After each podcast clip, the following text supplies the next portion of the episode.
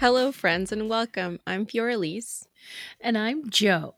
Thank you for joining us this week on the Esoterix Podcast. Hey, Jo. How are you doing? I'm super good. How are you? Doing well, doing well. I'm very excited for today's episode. What's going on? Yeah. You know, planning, planning for the retreat. Um, gosh, what is it now? Well, today's Monday. So um, when this drops on Friday, we'll already be in Idlewild. Yeah. So mm-hmm. um, there's lots, oh my gosh, so much to do over the next couple days. It's freaking me out a little bit. Like I feel like, am I going to be able to get it all done? Which I know I will, but yeah. it's uh, it's at that overwhelming stage. What about you? Yeah, uh, a little bit. I just realized I have to take it just one day at a time. Yep. Plan out, make a list. Yes. And that's it. The, lists are are definitely my friend when it comes to um, any sort of feelings of overwhelm. Mm-hmm. I mean, I'm excited for it, and this is our first re- retreat together, but it's not my first retreat ever. Mm-hmm. But the, the, it's completely different than the last one that I did because the last one involved like all these vendors and it was just nonstop 24 7. Oh, yeah. That sounds like a lot of work. Yeah. This one's just, I think it's going to be more chill, but you know, um, it's also, I think it's going to be more profound. Yeah. It's definitely more profound or intense on another level, on a different level. Mm-hmm. Yay. Yes. Do you have any announcements? I still have my shadow work courses are still available on my website. All my other readings are closed, uh, but the shadow work classes 101, 102, and 103 are still available for purchase.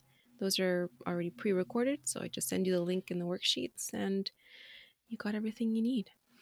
Yeah, it's important. Um, you guys, you know, pick up those courses from her because right now, especially we're in Scorpio season, we're in November. Shadow work is huge and all across all platforms. All of the intuitive messages coming from psychics, mediums, astrologers, numerologists, channels, all of them. The uh, focus is on um, shadow work um, because November and December sort of show you what you know is mm-hmm. is is in store for you in the following year. So yeah. I'm excited about um about 2022. Me too. Yeah. All right. What are we talking about today? Now, today we are going to talk about my passion project. We've touched on it in a couple past episodes, but um, this one's going to be a little different. We're going to talk about the other side life between death and the rebirth, the process of rebirth. So we're going to get into it. Yay. Okay, but we're going to do it in a different way because okay. seriously, there's so much this could be a this could be a podcast that just focuses on life on the other side. Right. Um so today I'm going to use some notes, but um I've also both Fiora and I have both opened our Akashic records. Um, I have asked my guides to sort of guide this discussion, and um, Fioraliz is going to support, um, you know, the discussion with any and all questions, comments, insights, memories, anything that sort of pops up, and we're just going to have this really cool like afterlife jam session today. Um, yep. You know, and and here's here's why, because helping others navigate their next life choices and write their soul blueprints is my quote unquote job on the other side when I'm in spirit. Mm-hmm. So a lot of this is just this knowing this knowing that is sort of validated from you know reading like research from authors and um, you know all of those all of my different client sessions um, and also reading books and and all that stuff on like past life regressionists, hypnotherapists. That's always really cool.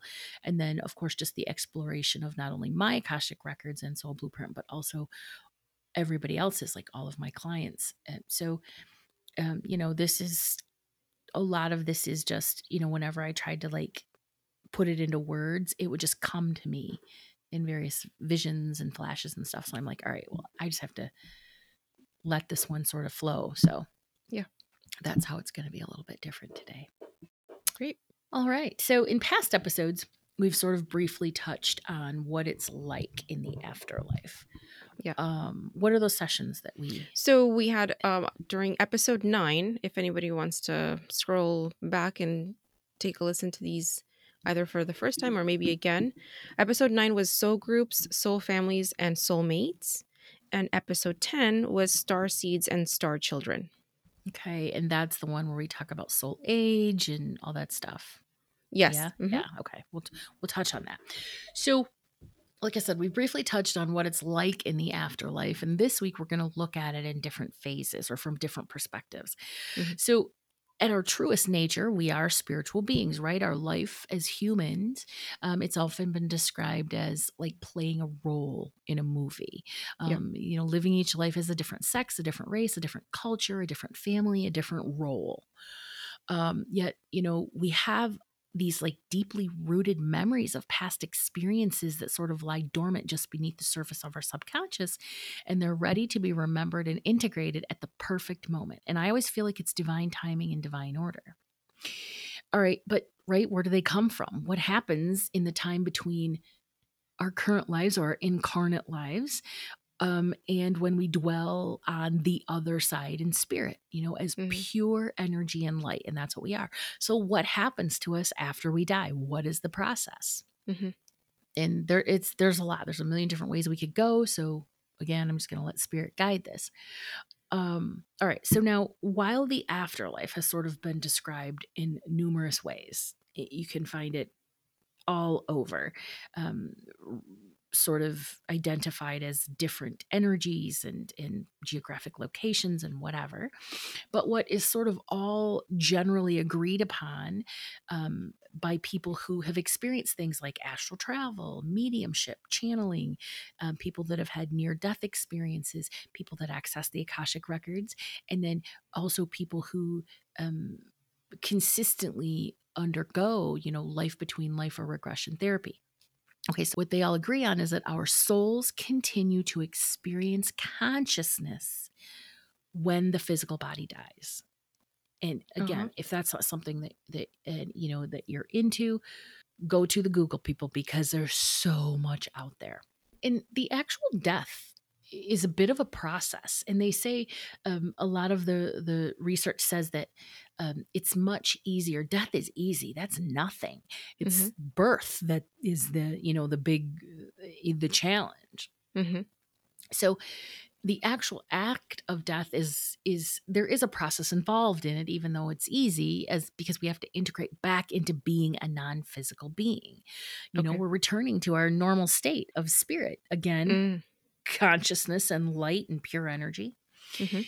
um, and so in that state you know one of the first thing that happens is that you know we have reunions with loved ones who are in spirit we actually meet our spirit guides and then we have life reviews with them and they're like you know this is what happened in your life and this is why you undertook it and this is what came out of it and people that can be hard it, it sort of reminds me of one of the reasons when we did the earthbound spirit Yeah. um why spirits don't want to return home because they don't want to be Mm. judged Yeah. Yeah. Right? They're- they're Well, afraid of that. The life review is non-judgmental but people don't know that so they're Mhm. like i'm not going back there to listen to that and then also you know there's a bit of a recovery period if your life was particularly difficult um, you know there's Yeah. rehab and um, you know so there's lots to talk about that which it's actually more of a phase like of rejuvenation um, but it's Mhm. always described as the soul spending some time healing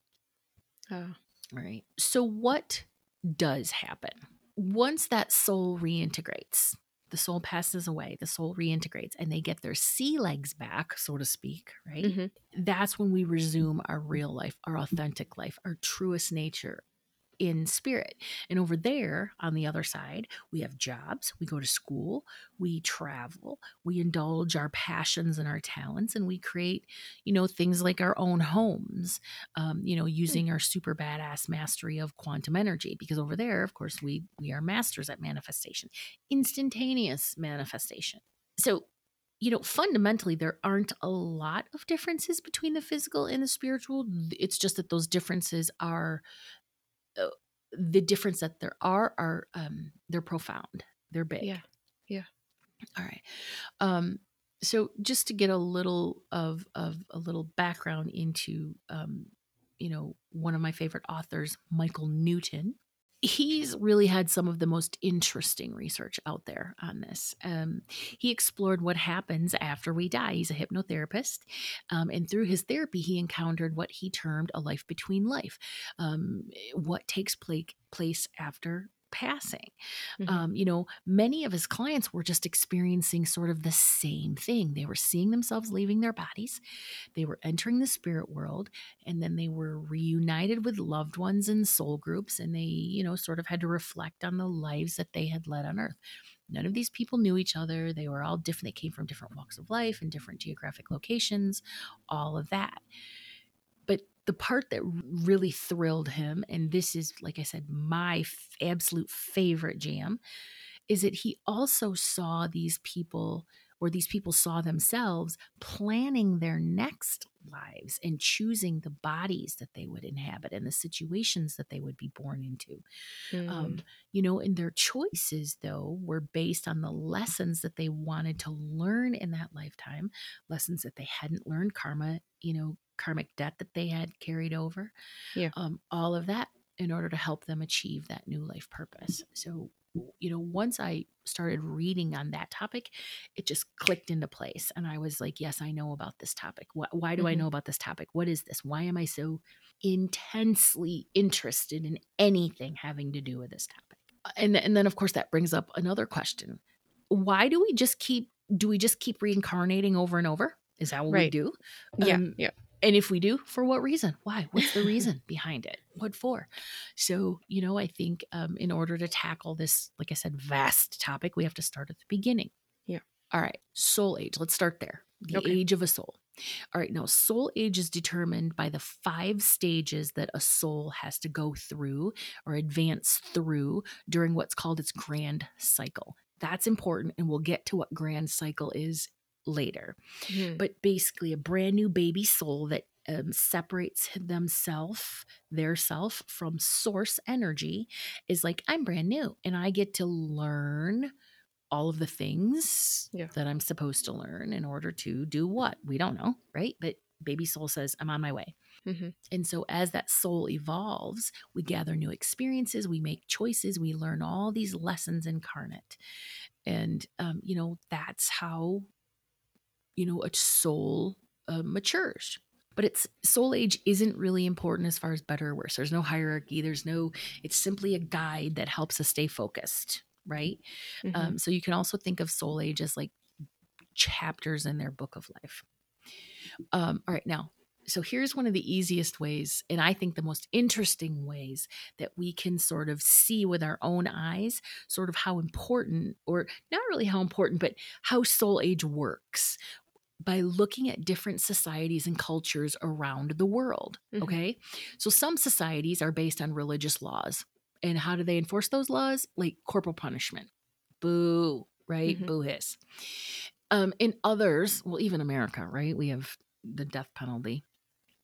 But Yeah. in others, it's more predominant or prevalent to acquire wealth and power and global domination. Like then in those smaller regions, um, they still exist at like the level of hunter gatherers, like like tribes. Okay. All of those cultures exist on this earth, Mhm. um, and they they are there for a purpose.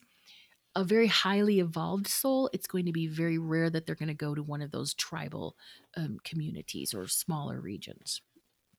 Okay. All right. So, as I mentioned before, each each of the five soul ages consists of those seven levels, and those are infant, baby, young, mature, and old. And you can check out one of those other podcasts to get into those. But I do want to touch on, um, you know, how they sort of how we can um, recognize those. Mm. Or recognize ourselves, like, well, what soul age am I? All right, so the first one, if you start with stage one, those are the infant souls. They begin um, basically, they're looking for um, human survival. They're trying to learn human survival. Those are more of the, um, you know, where they incarnate near the equator, where there's less frigid conditions, right? They can Uh-huh. thrive without modern shelter, um, like Ethiopia, New Guinea, Cambodia. Um, and they really rely on their instincts to navigate life. You know, they're also innately fearful. Um, so they tend to resort to like uh, violence without conscience uh, a Mm. little bit more. So again, tribes, hunters, gatherers, which it's not their fault. That's what they know. Yeah. Then after seven stages or seven phases, we'll say, of being an infant soul, because it's one through one through there's seven stages of each. there are seven phases of each stage. I know it's a little bit confusing. Oh, I see. Okay. Yes, Okay. okay. I see what you mean. Okay. so you're you're an infant soul in at least at a minimum of seven lifetimes because you have to Um, cycle through each one of those phases. Huh. That's interesting. I wonder if that's where like the because I've huh no because uh, I was thinking of like how cats have nine lives or whatever right like Yes. where does a number like that come from like you know Uh, yeah, I don't know what the origin of that is, but that would be that would be a cool one to check into. well, what if it was seven you know you know what I mean like seven well uh, there's the superstition too of like if you break a mirror it's seven years of bad luck Yep. Seven. Seven's a mystical, mystical number everywhere. Sure. But isn't it interesting, right? That it's Yeah. seven stages. So, Yeah. for instance, you can be an infant soul. Let's say you're born and you're supposed to learn um, a lesson, a specific Mhm. lesson, but Mhm. you don't learn it. And it takes you like four years, four lifetimes, I'm sorry, Yeah. in order to advance to stage two of the Oh. infant. So it's not that you get seven past lives or it takes seven lives to advance through the first level. Mhm. It takes seven phases, and each life you could take five lives, six lives for each phase if you just don't learn your lessons, ah got it got it which is why it's so important to learn those lessons. right. So then we go through baby souls. Those those are souls where they need a little bit more structure. They t- these are people that tend to live according to beliefs on religious dogma. Um, so you can see a lot of we're going to start to see uh, now these descriptions that I'm about to share. You're going to be like, uh, yeah, I know who who a baby soul is in my life. Uh-huh. um, they they peop they only like people just like them. They like to be in communities, and then they become fearful when those um, when they're faced with diversity Oh, or any sort of integration. Yep. So yeah, uh, they have very rigid black and white thinking. Um, there's a complete lack of complexity in their personalities, um, and you know for those reasons they prefer the conservative cocoon of like small town life. Um, we te- typically find baby souls scattered across Middle America. Um, that makes sense um, and they're also very well represented in like the Middle East and other areas of the world where religious fundamentalism sort of thrives, like Iran, Mhm. um, Iraq, Haiti, Ireland, Yeah. um, Libya, in the Middle East. You know, but again, America. Mhm. All right, the next stage is a young soul. So you progress, you know, um, that's where you get a little bit more success oriented. You have high standards of personal achievement. They're very involved with their Um, you know, they're competitive, they're independent, they're profit motivated. They pursue anything that leads to prosperity, um, but they're often also uh, builders. Um, they're into technology and building and making the world beautiful, infrastructure developers, all of that stuff. Um, they do not like to age at all, um, and they fight as often as possible against it, uh, regardless of what their age is. And they thrive in countries like the US, China, um, the United Arab Emirates, that sort of thing. okay makes sense All right. Now we move into the more mature souls, and they tend to be relationship oriented. A lot of times, you know, they gravitate toward uh, those connections where they're going to get something from it emotionally. Um, you know, eh, uh, eh, eh, mature souls are the empaths of the world. They can feel this sort of intense energy. It makes their experience, you know, um, I don't know. eh, e- there's emotion, there's compassion. um, They have a desire to serve. Um, they're also self-aware, but then they can also be, you know, dramatic, emotionally challenging, and then prone to victimhood. We all know those people, but that doesn't mean that that's all empaths. But Yeah.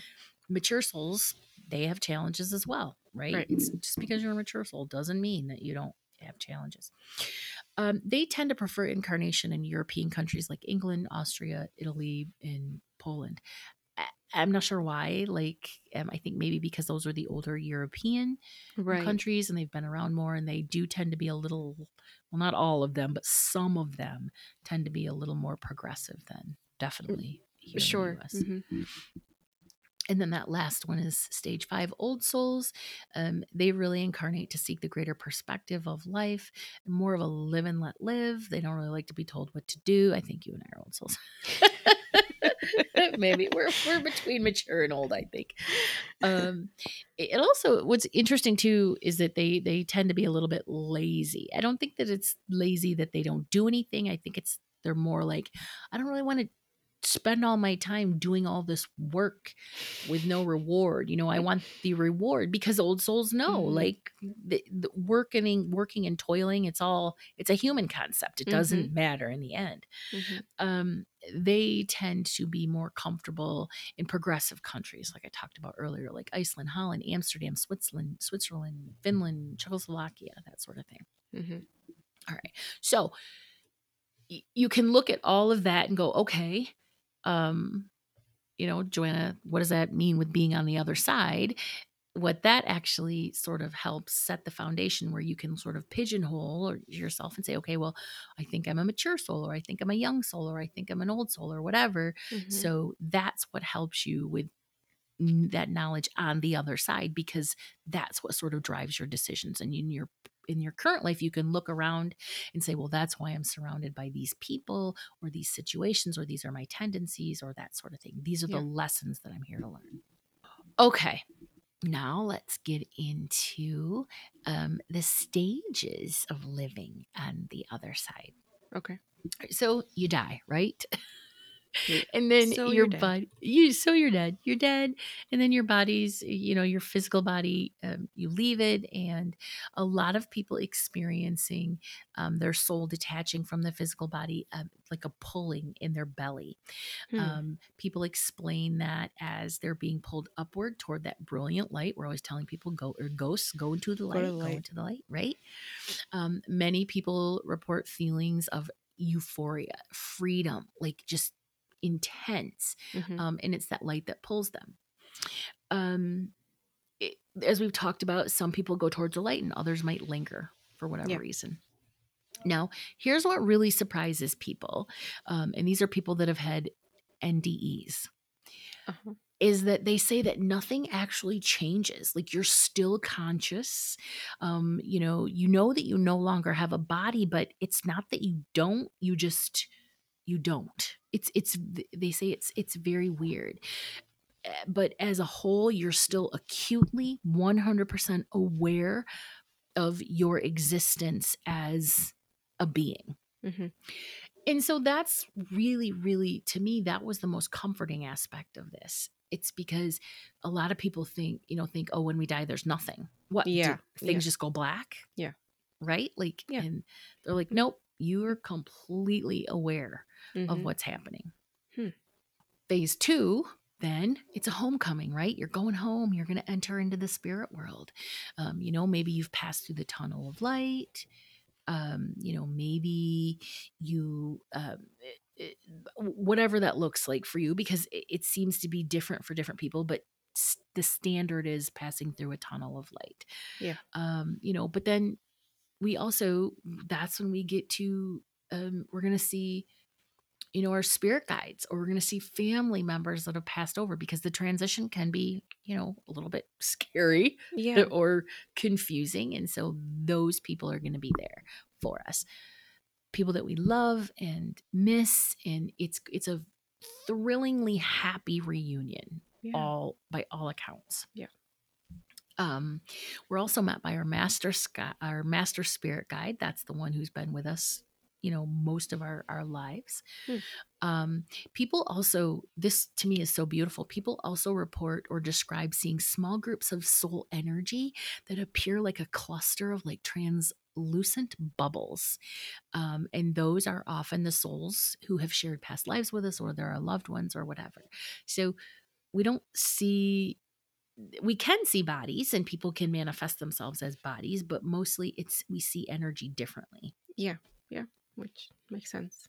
that makes tons of sense now the other cool thing is that um, the people, some of the people that you see, Mhm. um, they could still be physically alive in the earth world because when a person incarnates, their higher self remains in the spirit world, and then the quote unquote lower self sort of is what inhabitates the body. Sure. Okay. Inhabitates, I just made up a word, inhabits. So, which I think would be kind of freaky, right? Because if you passed away and then you get on the other side and you're conscious that you've passed and that you're on the other side, and then all of a sudden you see your friend who is just next to you. Yeah. Uh-huh. like, did you die too? Did you Right? die too? no. No, dude, I'm just here to help. There's also a period of time after a soul goes back, you know, goes back home or arrives on the other side where they get to enter this place of healing to restore. A lot of times, people um, that have been big dicks in life or they've had a very difficult lifetime, like lots of abuse and um, trauma, they go to, Or they committed suicide.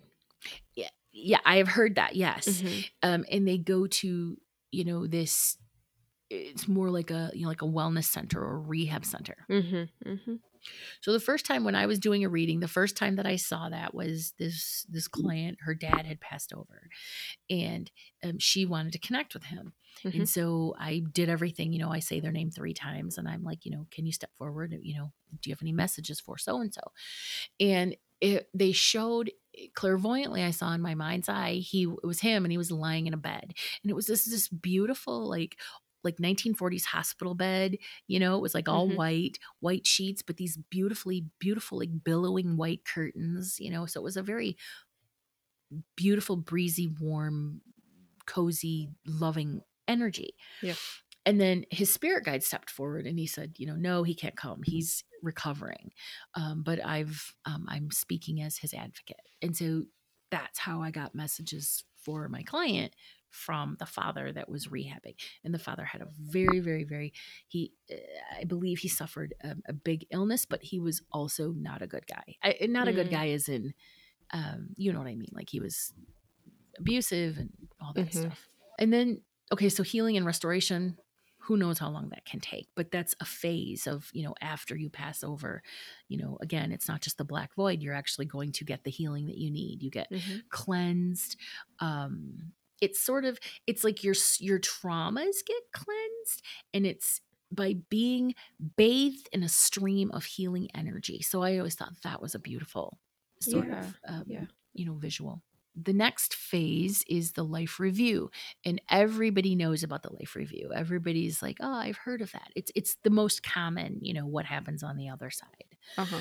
um, you have a review with your spirit guides and then you have one with your elders. And so how it's been described is that you're standing in front of like this council of elders um, Mm. very loving loving loving beings Not no not judgment. judgment. Not a not a not a panel of judges, right?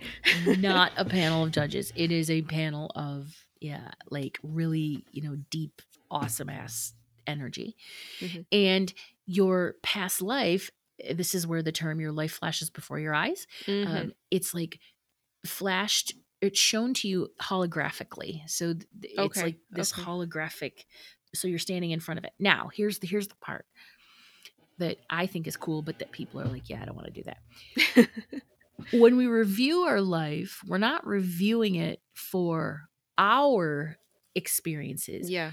we're reviewing it to experience how we impacted others. So every damn mean thing you say to somebody, you're going to be feeling it in your life review from their side. Yeah, that doesn't sound fun. That does not sound like fun at all. And a lot of time, all of the reports are that the soul actually is harder on themselves. And one of the reasons that the elders are there is to sort of balance that Yeah. and shoot, sort of surround you or shoot you with um, non judgmental love. And so it's more, you can be a little bit more, because of that energy and because things are different on the other side, you can be a little bit more, eh, your perspective is different. So you're Mhm. looking at it and you're experiencing that energy of hurt that you've placed on somebody else, but you're not sort of letting it overtake you. You're just like, hmm, that's interesting. I hurt them Mhm. really bad by saying that or doing that. Yeah. It really is this is also something that you can do when you open up your akashic record too Okay. um, is that you can review your life experiences or just your memories um, Mhm. with an emphasis on sort of the minds and emotions and impacts on those that you interacted with Yeah. i don't know some people that i mean i for me i think that's a huge wonderful tool for especially for shadow work Yeah, I know it, it it definitely is. It's one of those things where you can go back into that moment and regardless of the outcome of what happened in that situation, is you can forgive yourself and forgive the other person and and take what you learn from it and integrate it as a lesson, but let it go as a burden that you might have to carry around with you. It- perfectly stated exactly and that it's that burden that keeps us in suffering you know that's like a Mhm. buddhist tenet um okay so the council of elders uh, we'll, we'll touch on those. You know they're highly evolved spirits. They encourage patience and they encourage us to stay true to our values. They never admonish us. They just accept that the most challenging path for us was walked down and then they want you to refocus and move on. So you know a lot of times we like to beat ourselves up and we can use this this sort of advice in my in in our current lives right now. Whenever something happens and we beat ourselves up oh why did i say that? Why did i do that? You know why didn't i have better emotional control it's just acknowledge that listen i just walked down probably the most difficult path. I chose the most difficult path Mhm. because now i'm struggling with those emotions. What like you just said what did i learn from this? How can i move on? How can i release this? How can i forgive myself? You know all that stuff. So Yeah. um, that's what the council of elders it's like logistically you're standing um, you've got your holographic review but the council are they sort of circle you. So they create sort of the space of love and they're just really masses of light and they exude this like i said earlier this overwhelming almost um, sense of intensely deep love. So that's that's really cool.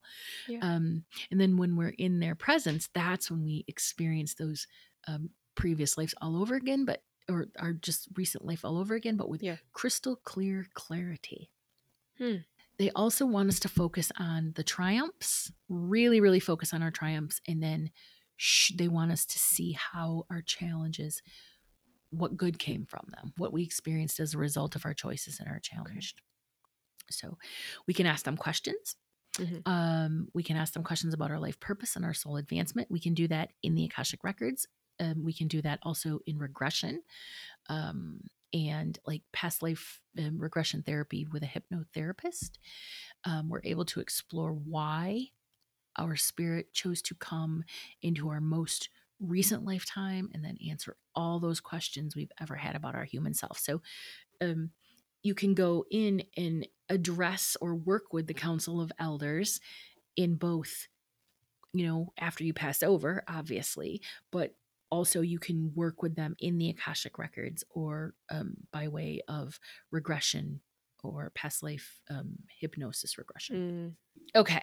The next phase is reintegration with our soul group, right? We talked about our soul group, our soul family.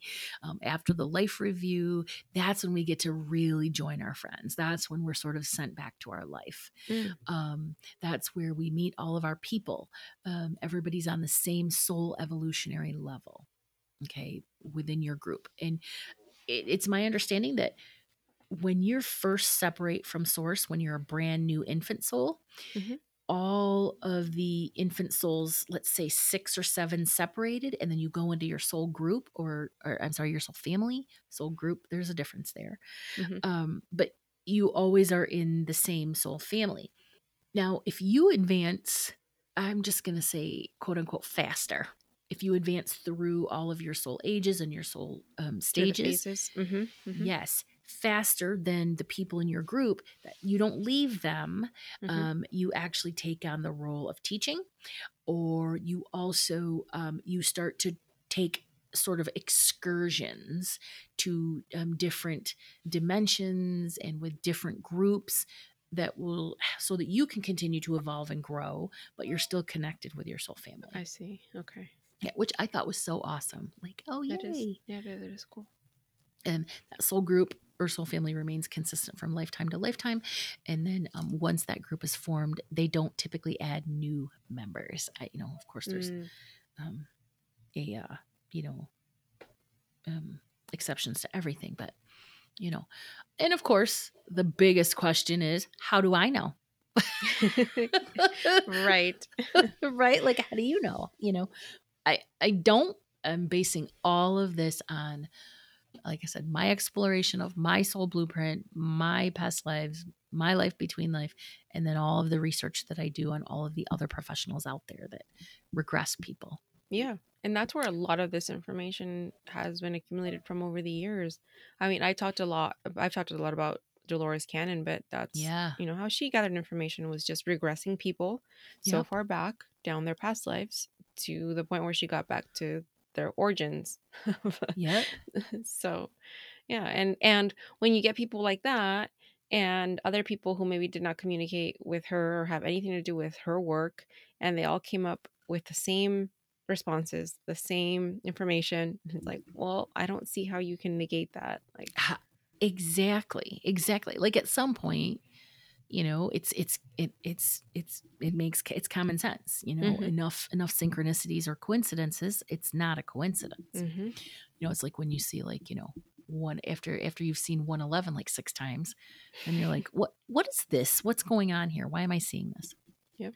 all right so you reintegrate back with your group and then you uh you get to begin your daily life and that's really when life on the other side gets um fun and interesting because when you're in the spirit world your work isn't work. It's you pursue your passions. You pursue your talents. You develop your and strengthen your talents.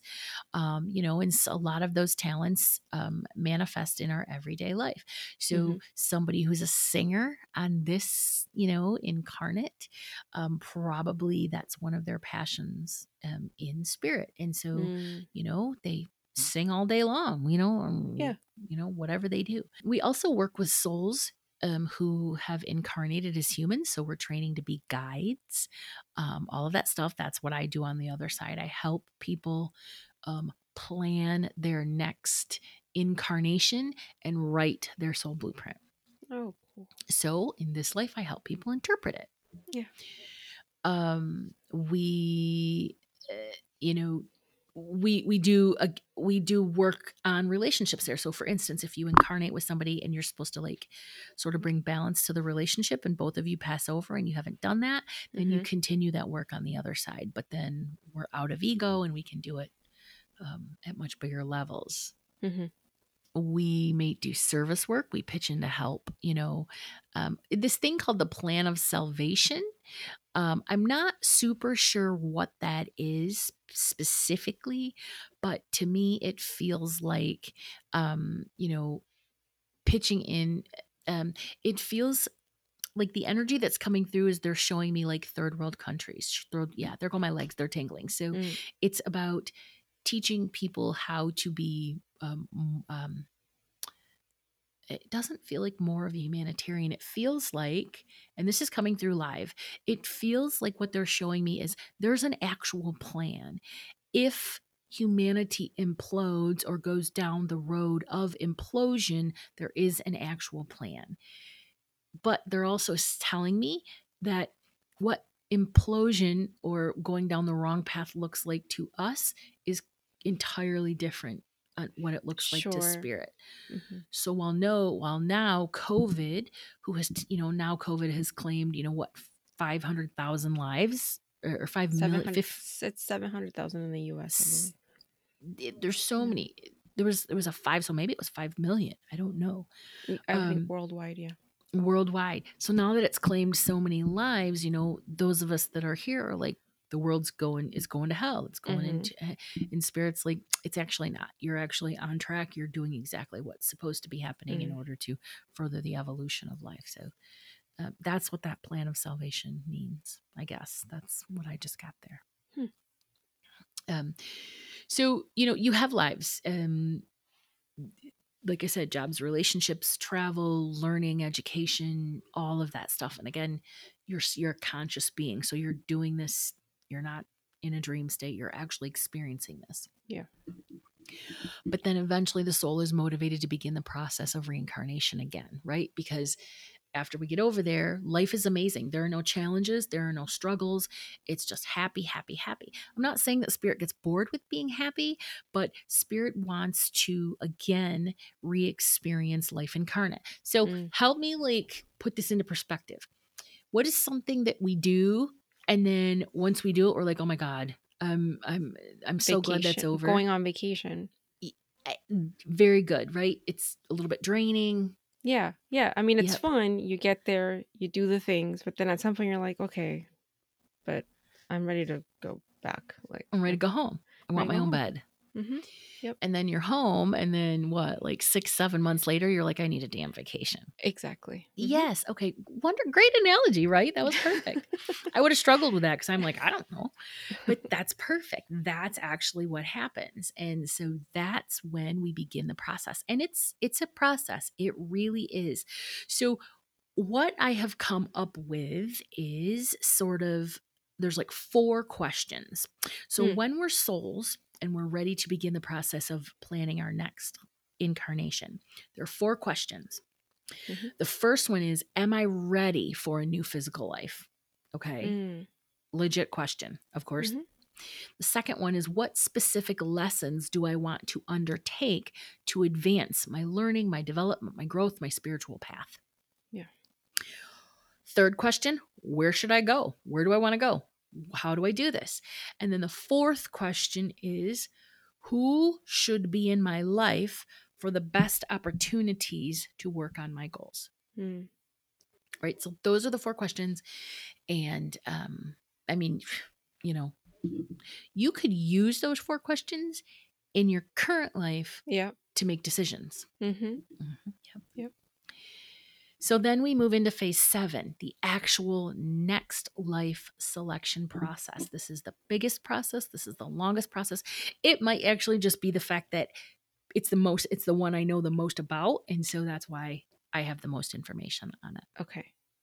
All right, so the question is what experience do I want next? Because here's the thing many souls, they don't want to leave, right? The other side, um, you know, they're there, um, you know, so to go back and to experience, you know, pain, suffering, injustice, and all of that stuff, they're, they're not keen on it. Mhm. Um, so there are those we just talked about earlier who are ready. They're ready for their next incarnation, but that there also are those that are like, yeah, I don't want to do that. sure. And that's when spirit guides come in and they're like, listen, if these are your goals and this is your plan, and these mm-hmm. are your soul goals, then probably the best choice for you is going to be a life on earth. Yeah. Yeah. Because there are a lot of reports, I guess, that souls consider earth to be like this you know wild wild west like why would you ever go there like oh my god you're gonna do earth because it's such a dense difficult 3d existence and i've read that there are other planets and also i, I got validation on this one that there Mhm. are other universes and solar systems and planets um, that are similar to earth but that are not as difficult so Yeah. It- feels like if you know we really need to congratulate ourselves because we're like you know Yeah. phd in down here Yeah. That there are some, um, I don't know what you want to call them, universes exist. I don't know, whatever. Um, where people don't have free will, like the, the majority of of other whatever how what I don't know what you want to call it, worlds or whatever. yeah Um, they don't have free they don't have free will. How do you think that works like how can you not have free will like you don't get to make choices maybe this is the universe that we learn about choice yeah, so that there's some existences, I guess. I don't know what word to use. uh-uh. um where we're just like where people are just energy generators like that's all they are they're just The energy Matrix. generators the matrix. but i don't really have to have a human form. I've actually i've experienced this in um during um, a medicine ceremony with with ayahuasca where it was i was like kind of annoyed. It was like wait a minute. Why did we pick this one? Why did we pick earth like earth is really hard like we have Mhm. to deal with these bodies and if you don't feed them and care for them properly they fall apart or you Mhm. know they get sick um and and uh that yeah that there are other planets or whatever that people are just you're just a life a light form eh, like an Mhm. energy form and that's your your job your purpose as a being is just to produce energy and you're just like a beacon. They're just like beacons of light. That's all they are. There's no human form Okay, and can we just touch on the act of pooping? Because I Right. have always thought it's absolutely disgusting. right Why do we have to eliminate it? I mean, I understand having to No, eliminate because we're organic. We got to take but it in. does It's it got to come out. stink and all of that yeah and why does it come out the way it does like you look at rabbits it comes out in like little balls that Little don't really smell that bad Right. yeah so yes i'm Yep. with you and i yeah i had this whole thing of like Mhm. why did we incarnate here and why do we have Mhm. these bodies and we need to Mhm. have toilets and Mhm. yeah and you have to eat the right foods and there's certain Mhm. foods that will kill you and Yep. yeah of course like it is it is complicated and it's difficult When I first realized that I was a star seed, it was because of that whole why why do I have to poop? And and pooping is just really for me it's it's un uh, yeah, it, it's undesirable. I, it's Yeah, not something that I ever want to do. Although, listen, there is a lot to be said for uh, the first poop after your coffee in the morning. It's quite relieving. It's nice. It's like okay, we're gonna talk poop in this episode because it's strictly well, it's not strictly human. It's strictly third dimensional. But hmm yeah, it's a bunch of bullshit. So if I have a choice to incarnate as a being who poops or who doesn't poop, I'm going to pick who doesn't poop every time. Yeah, it's, it's inconvenient. Um, all right, now here's the other thing that happens in the life selection process is that we only choose incarnations that we're capable of handling. Okay, but things always don't go as planned. So, Mhm. you know, you see people and this has a lot to do with um with suicide. And I've said this Mhm. before that I have a lot of compassion for people that choose to end their own lives because it's like summer camp they just couldn't handle it. They just wanted to go home. go home Um, and so in spirit, they're saying, you can handle this. I can handle this. This is no big deal. But Yep, then once we get down here in these three dimensional dense nonsense, hmm we're like, yeah, no, I'm not doing that. yeah this Um, is so- bullshit Yeah. yeah Um, so everything that we wish to experience in our next physical life, we choose that during life selection. Um, you know, so if you were a wealthy woman in a past life, then you might want to experience your next human incarnation as an impoverished, impoverished male. Mm. Um, you know, so to begin that selection, um, you are your higher self, right? So that's why I always tell people whenever you talk to your spirit guides, just talk to your higher self because your higher self is your spirit. It is your biggest, greatest spirit guide. Mhm. You know, your master guide is your biggest guide, but your higher self is that's, you know, for those of us that believe, you know, in that God source sort of spark, that's God. Yeah.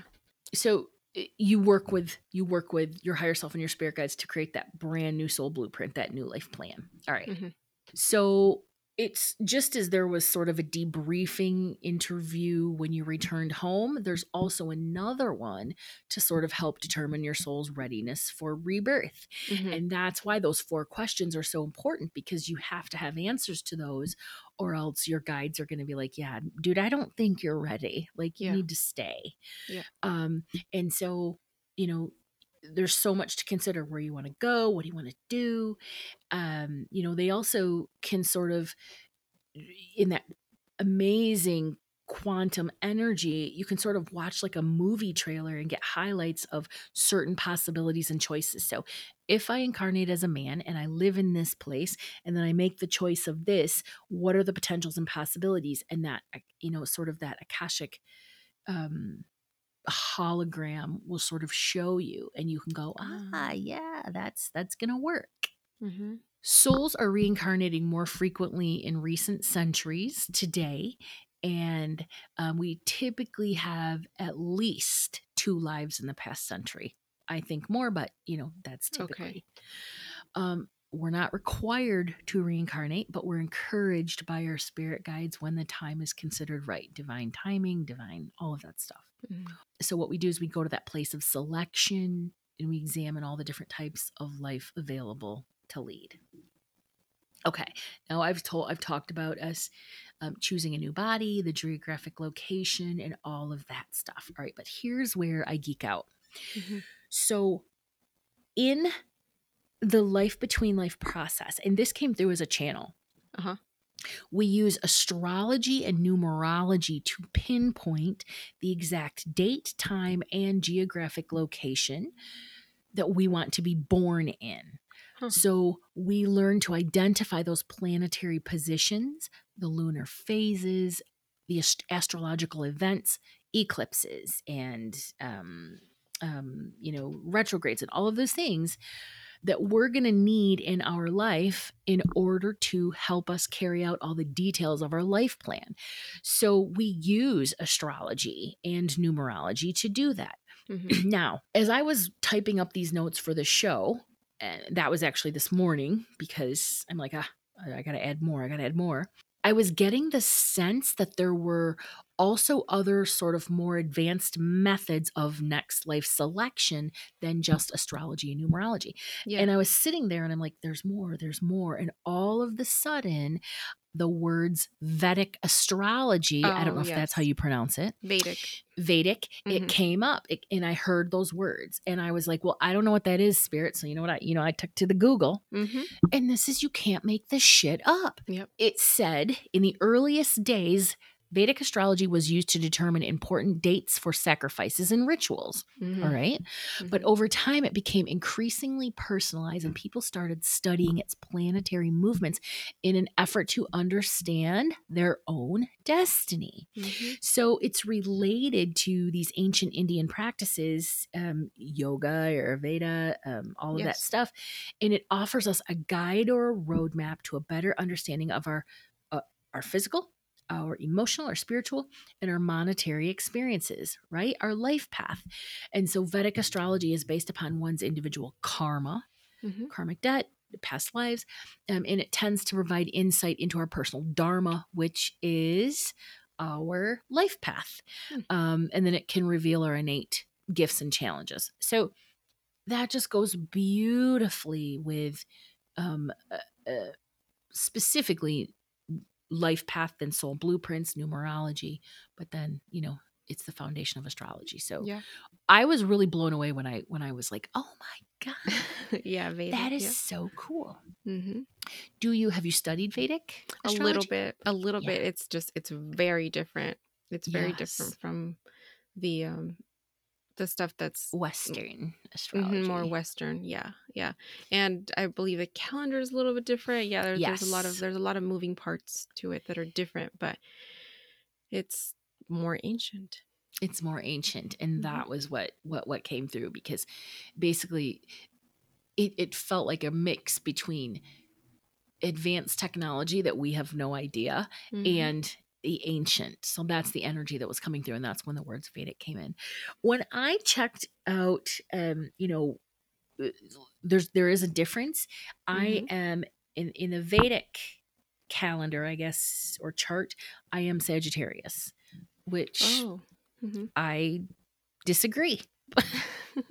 I don't know that there's a lot about Sagittarius that I really am, but you know, I mean, You know what it what it reminds me of, um, which it's again same same thing, just different part of the world, is the Mayan calendar. Mayan calendar Ah, has the same same thing. It's all it also has you know gives you a name based on the time of the the you know it's between the times you were born. It's like it's their ancient astrology, quote unquote. Mhm. Yeah. And of course, everything having to do with the Mayans, in my opinion, is based on the aliens. Which Mhm. is, you know, there's where Mhm. the information came from. It's everyone got it from the the we call them Always the aliens, but it's basically aliens. just otherworldly beings. right yep otherworldly beings um okay so at this point um you know we're we're in the process we're writing our soul blueprint we've we're you know um we know what our challenges are we have sort of created this purpose you know um plus when you look at it from that standpoint you know that all of the challenges that you're experiencing in this life they do have a very f- clear purpose. They're not meant to be punitive random or create needlessly suffering needless suffering. Like Mm. you wrote them in your own soul blueprint in order to um, experience choice and as a result of that choice growth so, you know, this cycle sort of continues for thousands of years as we gradually gain wisdom, you know, experience and all that good stuff, right? Also, our our personality carries over from one life to the next. So, Oh, okay. just because you're a wealthy woman doesn't mean that as an impoverished male, you wouldn't also, you know, have a good sense of humor or whatever. Or carry some traits. I used to do Okay. this. Oh, I still do it. I've done it my whole life since I was a little girl. I always turn my pinky up when I drink something. It's. Oh, ah, right. So that comes that comes from when you were bougie in a or something life. because I've been doing it since I was like three, four years old. And my mom would be like, "What are you doing with your finger?" I don't know. This is how I hold it. I cups. don't know. That's how I was born. How I was born. we also when we choose our bodies we'll choose you know any challenges um you know some bodies um obviously you might choose to experience a major injury illness disease physical disability you know um you know and so all the effort required to deal with uh, having a physical body that's maybe outside of the norm of you know standard um that's all accelerates your spiritual evolution Mm. um let's see amnesia why do we forget all of that and we've talked about this in the Yes. group a lot yeah Mhm. so you know when you come into a new life your self-discovery is not inhibited and you know you're able to um, stick to your plan Yeah, and if you are given a test and then they give you all the answers, then what's the point of the test? right exactly um okay so um then we move into phase eight honestly i could spend all day on phase on the um i think i got my numbers wrong but the next life selection process i could spend all day on that Mhm. phase. All right. But then you have to be prepped right? Because you know we're excited. We're like i'm gonna go do this thing. I'm gonna go to the wild wild west whatever. Um you know but you have to be prepped because now that you've chosen all of those things including your mm. astrology numerology you know the lunar phases all that stuff. Now the synchronicities they all have to be planned to ensure that those you take certain steps in that life at certain times um you know for example if you choose to be in like a relationship with someone at a certain time um, you might plan to see a symbol right? A cleton or something like that. It's an object a spoken phrase maybe some music. And when those appear when you first encounter this person at the soul level the subconscious level you know that you're exactly where you're supposed to be.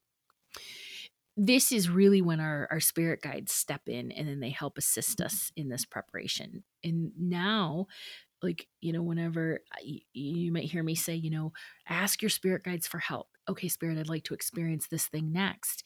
They're the ones that are behind the scenes sort of making everything happen. They're just activating those symbols those synchronicities those plannings those meetings those cladons all of those things um, so then once you get all that worked out then you have to meet with um, you have one more meeting with the council of elders and then Mhm. they're just sort of like it's like parents sending you off before college. They're like now remember your goals. Except you're gonna forget them, right? remember what you're there to do.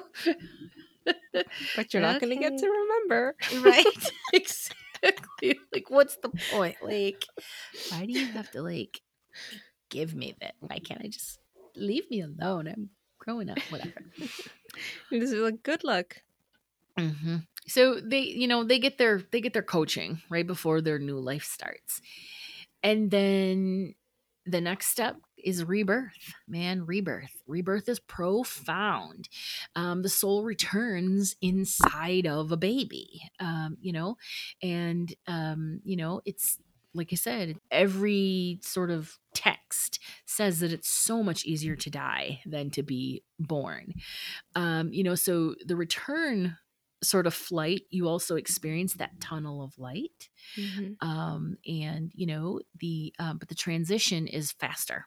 Like your consciousness is in spirit one moment and then boom, next moment you're in 3D. And so it can be really confusing. Um, so there is integration required. Um, you know, that baby's coming from a state of all knowing, right? So it needs to mentally adjust to, you know, those surroundings and the fact that it's now a physical being and it's stuck in this hot Little, little yes place and can't breathe and it's got you know god knows what jammed down its throat or whatever um now there are different stories when it comes to um you know the baby in womb um, Yes. some sort of uh, there's a word i'm looking for but you know some um say that we can go in and out at will i believe this Mm, mhm. this is the one that's always resonated the most strongly with me. You can go in and out at will. You go in, you connect with the mother, um, create that connection. That's when babies kick, they move. You know, um, it's all about you know giving the mother the experience. Uh, this is right now coming from spirit. It's all about giving the mother of experience of connecting with that life force inside them. They also want the mother to understand what a gift it is in order to be able to give life and create something from within. Ooh, Mm, beautiful. that was a channel guys that was cool um and so um i sorry i i'm completely thrown off now i'm like um gotta look back at my notes yes. So you were Um, saying that they can come in at at will. They can come and go at will. Yeah thank you very much um the soul can move in and out of its body until it's time for the birth of the baby Mhm. Now, some people uh, all, uh, uh, think that the baby comes at a certain time and just stays in there the whole time, but it, it's consciousness. Consciousness can come and go, and the higher self, remember, is on the other side. So Mhm. And eh, it can never be destroyed. it can never be destroyed. So if that energy and that consciousness is in just the mom, Mhm. um, it, that that that doesn't make sense because the higher self is always on the other side. So Yeah. it, yeah. it's really my Capricorn brain is like that's not logical. Mhm. my- and the way that Spock Dolores brain. Cannon explained um, miscarriages is that sometimes the energy of the baby and the mother just don't aren't a good match at that moment, and so then it just everything just kind of flushes out like the you know Yep. And then it's like okay we're gonna try again and if that's gonna happen it's they're gonna keep trying to come through Yeah, because there's so many lessons. So take that Mhm. miscarriage, right? So um the the baby can also change its mind at the last time. The baby can be like, "You know what? Because again, we have free will. The Mhm. baby can be like, "Yeah, no, no, I'm not doing this. I'm sorry. I'm not doing this. Sorry." And so then there's if if a new life isn't in the wings, Mhm. to take up that fetus and become that that then probably what happened is that the mother and the baby had a soul contract because the mother needed to experience you know the atrocity Yeah, of you know mis- miscarriage or whatever Still, you know, Mhm. Uh, listen don't come at me because that starts people saying why would the why would they ever choose that why would we ever choose any atrocity Mhm. i'm not saying that we do because everybody has free will but that by that baby choosing to say no it then created a situation Mhm. right so i can't explain everything um, Yeah. but yeah but also release the judgment around it. You don't have to judge, you know, you don't have to judge somebody else's circumstance. right or their ideas or beliefs or Yeah, you know their and- rationalizations Exactly. Um, you know, there's twins. Um, you know how so one twin is born and the other one isn't at the last Mhm. minute. Um, I've had people come through um, in readings where um, there were they were twins in the womb and their twin came through and said, "I'm sorry, I just didn't want to do it." Um, and so that's always really really cool. Um, you know when when they come through. So there's tons of reasons, but the point is is that we have free will up until the point of being born b- or born, and then even then we still continue to have free will, but. Hmm. The other reason that the baby comes in and out is because it has to integrate with the developing brain of the baby. Um, and so, you know, that's that's a really important thing. Um, the soul actually has an out if the mother is going to die too, or like I said, if it changes its mind about this incarnation, and another soul, if it's ready, can take its place, waiting in the Yeah. All right. So basically, after the birth, then the union of spirit and flesh, we'll call it, comes together um, into uh, this in partnership. And um, then the soul becomes the seat of perception for the developing human ego. That's why we say ego isn't a bad thing. Ego is there to help keep you safe. Yeah. Because you have free will, you're going to make choices that do not support safety or common sense. so it's the ego's job to say the ego's like the regulator. Yeah. All right. Um. So basically, you've just you've departed the spiritual well realm. You know. Um. You know. You're born. Um. You know, and then the whole process starts all over again. Mm-hmm. Um, now, how we bring intuition and spirituality and all that stuff into it is the fact that we're intuitive beings. Um, you know, some babies are born to embrace their um, you know spiritual sensitivities their empathic abilities their intuitive abilities and then at a very young age they you know remember who they are uh, because that's been encouraged and nurtured. Others um, would incarnate into a, f- a very conservative you know religiously dogmatic family in because the challenge for them is am I able to embrace my truest nature, my authentic nature, my spiritual nature, um, despite being raised by very, very conservative, you know, um, Yeah. you know, people. So again, there's we could we could talk about this all day long. It's a Mhm. vast, vast, vast topic, but those are sort of the phases that you run through on the other side. So just know that when you die, it's not the end. It's actually your true nature, your true life, um, and then eventually you get the itch to, you know, figure if dive into this earth life again, and then we plan it, and you come back and you start all over again. Yeah. So what I will do is I will um, link some um, cool books, um, some resources, just some sort of sources that you can go and you can do your own research. And um, I hope that um, you know it it it it's you find something that sort of gives you that those answers. Yeah, yeah. And I think a lot of this is um the interest in this is because we're trying to get to know ourselves better. Yes.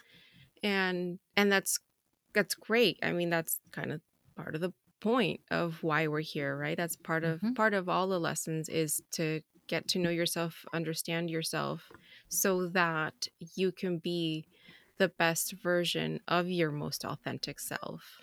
So I think that's where where that interest comes from where when you get curious about this information and you want to know more and more, but also recognizing that just being in the moment and living in your day to day and just focusing on that, focusing on being your most true, authentic self and what that looks like is the best you can do, you know, regardless of how much you know or don't know.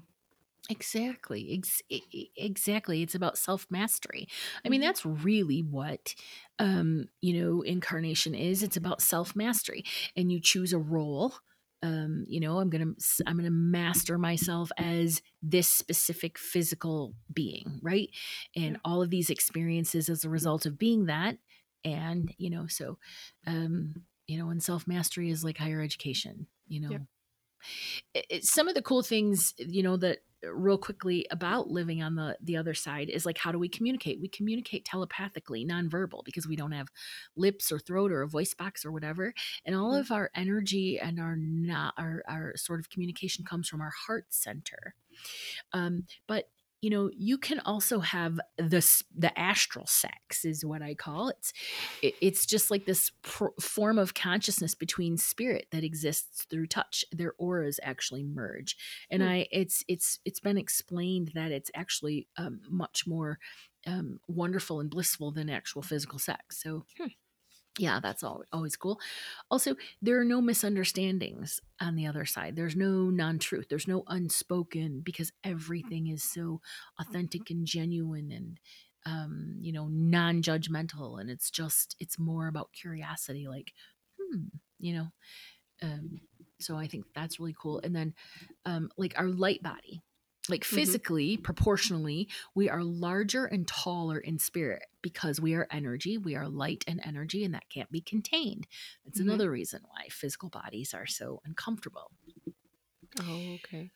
And makes how we look we look human but that form is made entirely of light so that's just one of the ways that we can appear we can appear in a bunch of different ways Yeah. Uh, um you know the our light body um it's luminous and it's been reported to have like a golden aura i don't know i've just read that a couple times and i think that's really beautiful I love it. um, but what we are is we're crystalline in structure instead of carbon based because as humans we're carbon based and that just Mhm. means that we channel higher frequencies of energy because we don't have the physical the flesh bone and blood and all that stuff so yeah.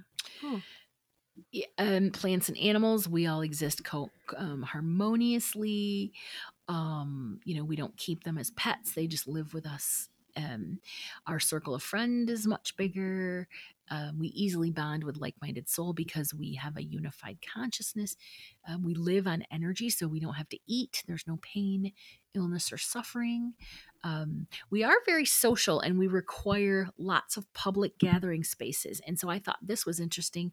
Many of our of the the replicas um, on the other side uh, i'm sorry many of the buildings on the other side are replicas of like you know our most sort of beloved 3d structures here like the sydney opera house and stuff like that so. Oh, interesting. yeah isn't that cool?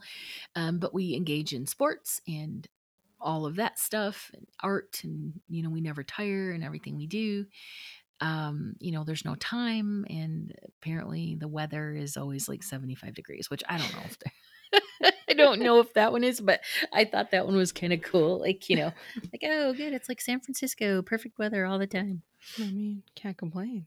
yeah no so That means you never talk about the weather because it's always the same. right small talk is not allowed on the other side No. i'm sure it's allowed it's just not necessary so. Yeah, you don't need to have it. yeah so so that is in a nutshell what life on the other side is like um, Wow. there are questions that people asked in the Esoterix group and any that i didn't answer based on those then i'm going to actually go into that group and i'm going to um, write out answers to that so Wonderful. yeah Well, that was great. That was a lot of wonderful information. Thank you. that was a lot of information yeah all right now let me see what the questions were all right. So, one of the questions that we got from um, members of the Esoterix group when I asked for, you know, any questions about the other side, one of them was suicide pros and cons. What, Okay. what do you think? I mean, I don't want to give anybody pros or cons about suicide. I don't think that's a way to look at it. But I, I don't. Right. but I, I don't. I, I think I understand what they meant. Um, because I think a lot of us have this question because we lose people to suicide.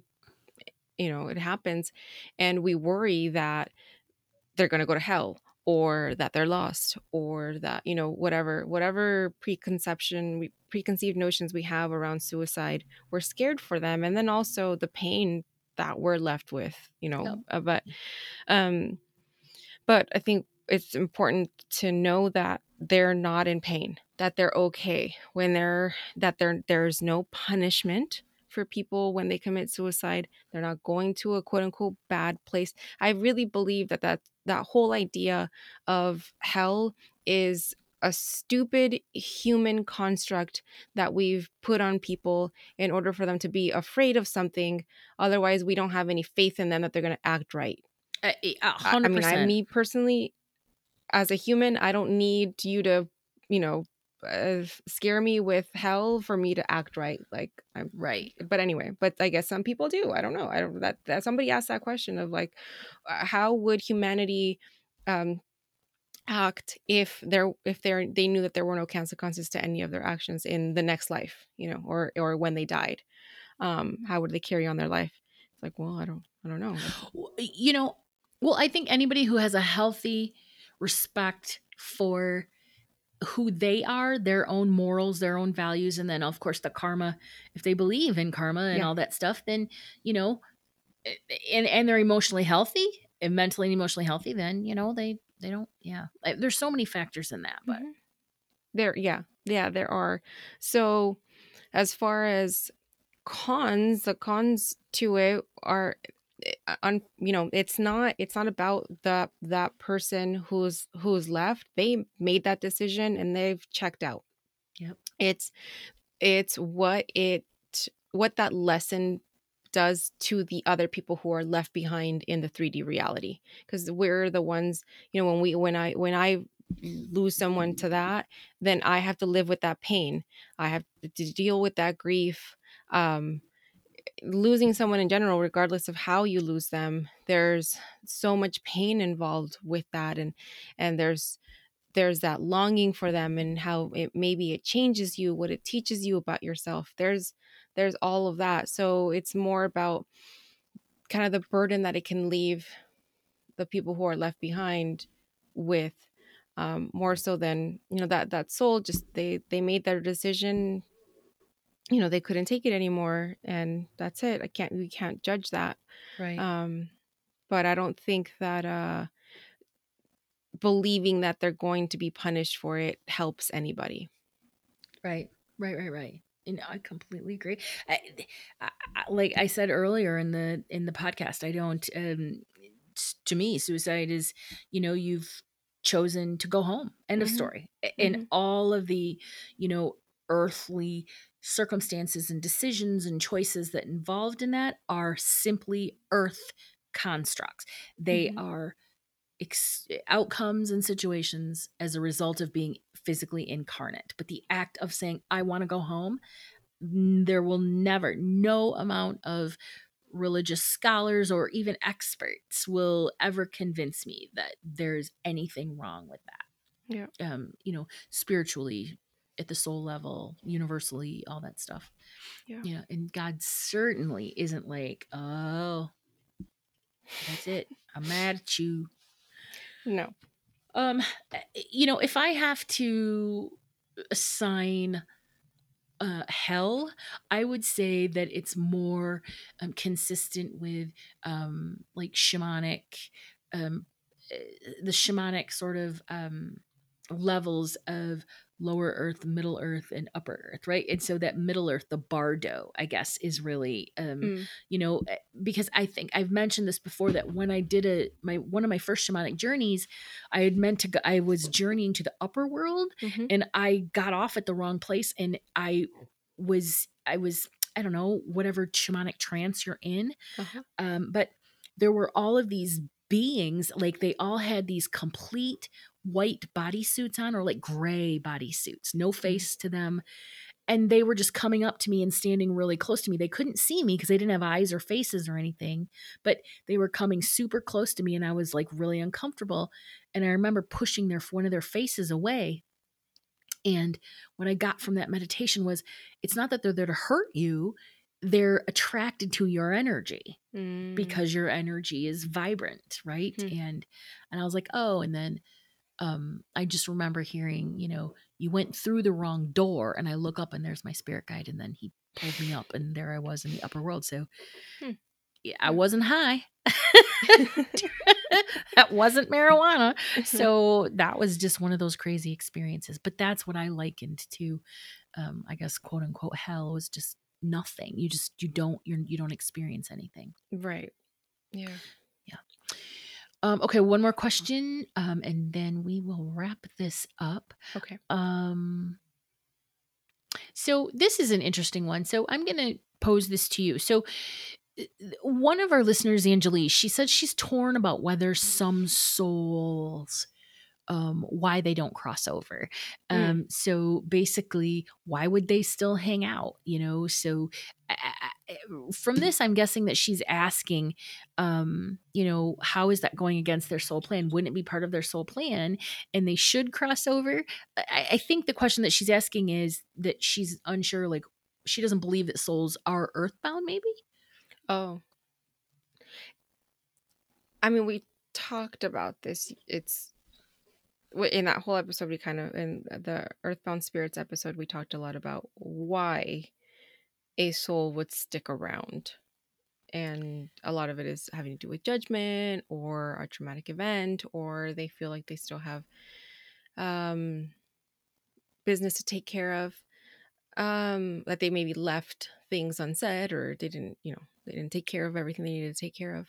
But as far as that part being part of their soul of their soul's purpose or their soul blueprint that's kind of i see that's it's a good question but i do we when we write out our soul blueprint we're just writing it out for that specific incarnation. So then doesn't it no longer apply when you are no longer attached to that body? I, I mean, yeah, that's like that yes that makes sense. I mean so if you cross over um but you decide not to or if you die and you decide not to cross over there's no plan for that. That's not written and i don't know that anybody's ever come through and said well the plan for me was just to hang out and be an earthbound spirit no. you know? Yeah. so we don't lose that consciousness or that free will. Um so Mm. her question she's like why would there be lower vibrational ghosts that would need crossing over and why would a medium be needed to step into this process? So I, I- I- again i just feel like um hmm Yeah, you I feel like the medium just does it helping to aid in the situation because they're a person that is more i guess high vibe, right? And that's part of the problem with those earthbound spirits is their their vibration isn't as high as it should be in order for them to cross over into the light. And so that's where the medium steps in and helps basically just guide them. Right, right, right. Yeah, I, I- I'll reach out and see if um if um you know she has some clarification on that. But Mhm. um, I, I'm not super sure of the question actually. But it, it there are lots of really good questions in it. But uh, overall, I'm not really sure what the overall question is. So, Yeah. all right. Well, there's a lot, guys. Yeah. Thank you so much. It's been a great conversation today. Yeah, thank you. Thank you so much. And just a reminder, you guys can find us on all the socials under Esoterix Podcast and be sure to join our Facebook community, the Esoterix Group, to hear firsthand about our services, events, and courses, as well as get intuitive development tips, card pulls, free meditations, and a lot more. Thank you for sharing space. Stay mystical, magical, and ready to do it again oh, next week when we will be uh, recording from.